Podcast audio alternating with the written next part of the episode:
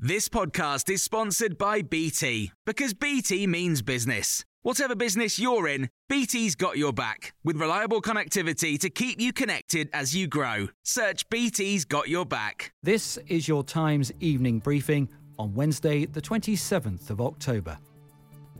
The Chancellor has delivered an upbeat budget statement promising a stronger economy of the future Rishi Sunak said the government would help families meet the increased cost of living amid rising inflation, saying there were challenging months ahead. He began his hour long speech by saying the UK is recovering from the pandemic faster than many of its major competitors. Stronger public finances with our debt under control. Stronger employment with fewer people out of work and more people in work. Growth, jobs, up and debt down. Let there be no doubt our plan is working. The Chancellor said the latest forecast put the economy on track to return to its pre COVID level at the turn of the year, but he warned inflation is likely to average more than 4% for the next year. The speech made several references to leaving the EU, with the Chancellor arguing it allowed greater freedoms to act. He outlined an overhaul of alcohol taxes that he said were the most significant for 140 years. He said the planned increase in duty on spirits, wine, cider, and beer will be cancelled, as well as the scheduled rise in fuel duty. Rishi Sunak confirmed pay rises for public sector workers and an increase in the national living wage.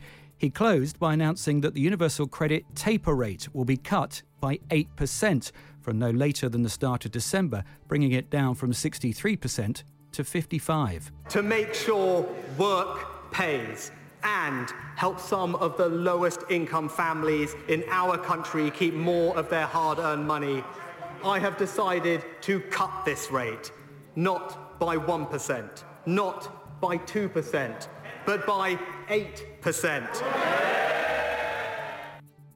Addressing issues of travel, the Chancellor said flights between airports in England, Scotland, Wales, and Northern Ireland will be subject to a new lower rate of air passenger duty from April next year. And to ease supply chain issues, Rishi Sunak said he would be extending the suspension of the HGV levy until 2023, while freezing vehicle excise duty for heavy goods vehicles. Times Radio's political commentator Tom Newton Dunn says this was an upbeat budget with better forecast for the economy. COVID scarring, so that's the effect of COVID on the economy long term. The OBR has revised that down from a hit of two, uh, 3% of GDP down to 2%, which is um, uh, quite good news. And also employment now only peaking at 5.2%, which is very good indeed. The worst days of COVID is we thought it'd be peaking at 10, 12%.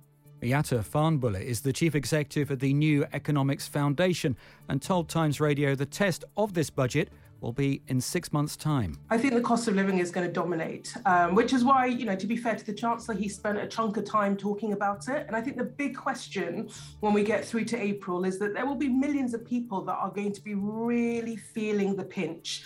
Um, and it's whether the budget has done enough. You can hear more on these stories throughout the day, as well as reaction and analysis of the budget on Times Radio. A lot can happen in the next three years. Like a chatbot may be your new best friend. But what won't change? Needing health insurance. United Healthcare Tri Term Medical Plans are available for these changing times Underwritten by Golden Rule Insurance Company, they offer budget-friendly, flexible coverage for people who are in between jobs or missed open enrollment. The plans last nearly three years in some states, with access to a nationwide network of doctors and hospitals. So for whatever tomorrow brings, United Healthcare Tri-Term Medical Plans may be for you. Learn more at uh1.com.